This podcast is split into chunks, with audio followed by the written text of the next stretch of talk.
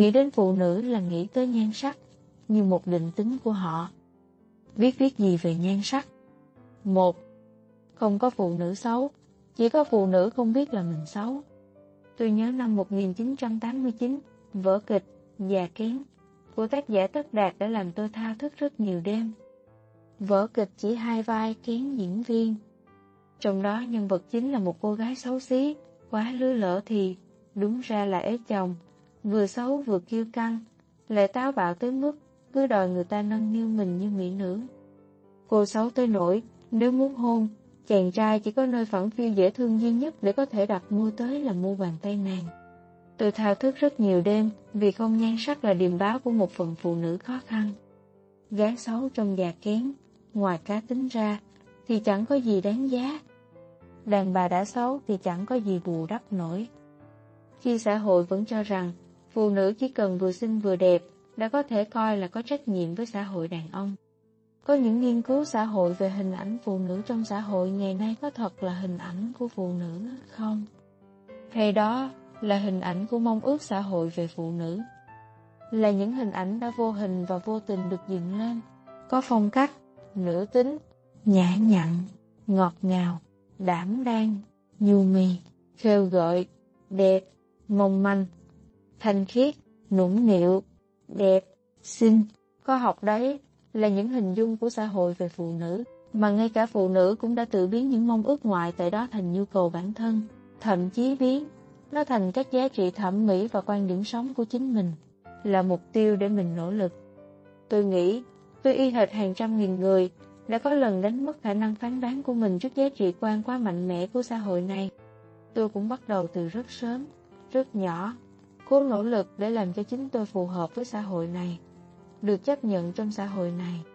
Mà quên mất rằng, trong quá trình đó, tôi có vui không? Tôi có thấy hạnh phúc không? Bạn có thấy hạnh phúc không? Phải chăng giới tính quyết định tính cách? Hoặc nói một cách khác, cái tính của chúng ta đã bị quyết định bởi giới tính. Nam giới không được khóc, phụ nữ không được xấu. Nam giới ăn to nói lớn, phụ nữ cấm lớn giọng và phải khép nét. Giới tính quan trọng trong cuộc đời chúng ta đến như vậy sao? Không lẽ giới tính quyết định tính cách của cá nhân, hay chính là xã hội và các mong ước xã hội đã ràng buộc tính cách của ta, lớn hơn là bóp nặng lại quan điểm về con người, thẩm mỹ quan của ta, thậm chí là quyết định cả số phận ta. Quỳnh chưa kể với bạn rằng, già kiến kết thúc rất vui sướng, cô nàng ấy chồng trở nên xinh đẹp giàu có. Bằng trí thức, bằng sức khỏe, năng lực và sự tự chủ. Và anh chàng buổi ban đầu run như cày sấy trước nhan sắc của cô, đã rất sung sướng được hôn, không chỉ lên mua bàn tay, mà còn lên nhiều chỗ khác của nàng. Hai, nếu họ không nhận ra vẻ đẹp, thì đấy là lỗi của người đàn ông đó, không phải lỗi của em. Câu nói đó chấn động tôi rất lâu. Có lẽ vì thế cho đến tận ngày hôm nay, tôi không làm sao quên được người đã nói. Người đã khăng khăng nhắc đi nhắc lại cho tôi hiểu rằng xấu vẫn có năng lực hạnh phúc. Nhan sắc nằm ở đâu? Tôi nhớ ngày chưa cưới, chồng tôi thường bảo, từ hồi anh yêu em, bạn bè anh thường che anh. Hóa ra, thẩm mỹ quan của mày tệ thế ư? Những vết thương như thế rất lâu lành, vì nó nằm ẩn trong sâu thẳm. Xã hội dạy những người phụ nữ phải cố gắng để trở thành phụ nữ. Kỳ lạ chưa? Bằng những quảng cáo mỹ phẩm hoàn hảo đẹp lộng lẫy làm cho phụ nữ bỗng dưng tự thấy mình xấu đi, chán ghét bản thân mình. Những bìa tạp chí lạm dụng hình ảnh phụ nữ đã làm bao nhiêu nàng không dám chạy bộ, leo núi, lang thang khi có nắng bởi sợ làn da đen. Những mong muốn nào của xã hội đã khiến người phụ nữ cảm thấy một lời khen ngợi của nam giới trở thành mục tiêu đời mình. Vượng phu ích tử, đảm đang. Hy sinh tôi tự hỏi người chồng nào đang ngồi rung đùi khen vợ mình có đức hy sinh. Khi học được sự tự tin, bạn mới hiểu rằng cái đẹp và hạnh phúc thực sự vẫn luôn song hành với nhau.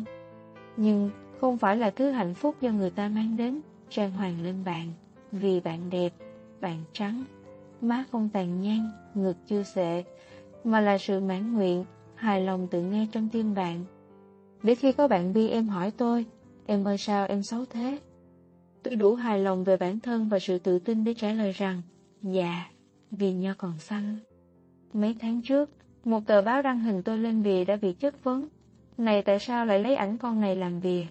Văn chương làm sao bằng cô ích, mà hình thế này báo ấy chổng gọng. Thực sự là ngay cả tôi cũng tin số báo đó sẽ bị ế một đống chỉ vì cái hình bìa.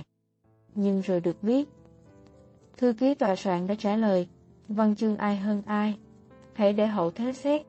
Còn nhan sắc, chúng tôi đăng hình cô ấy không phải vì cô ấy đẹp, hay vì văn chương cô ấy hay nhất mà vì cho rằng cô ấy là một nhà văn có tinh thần công dân.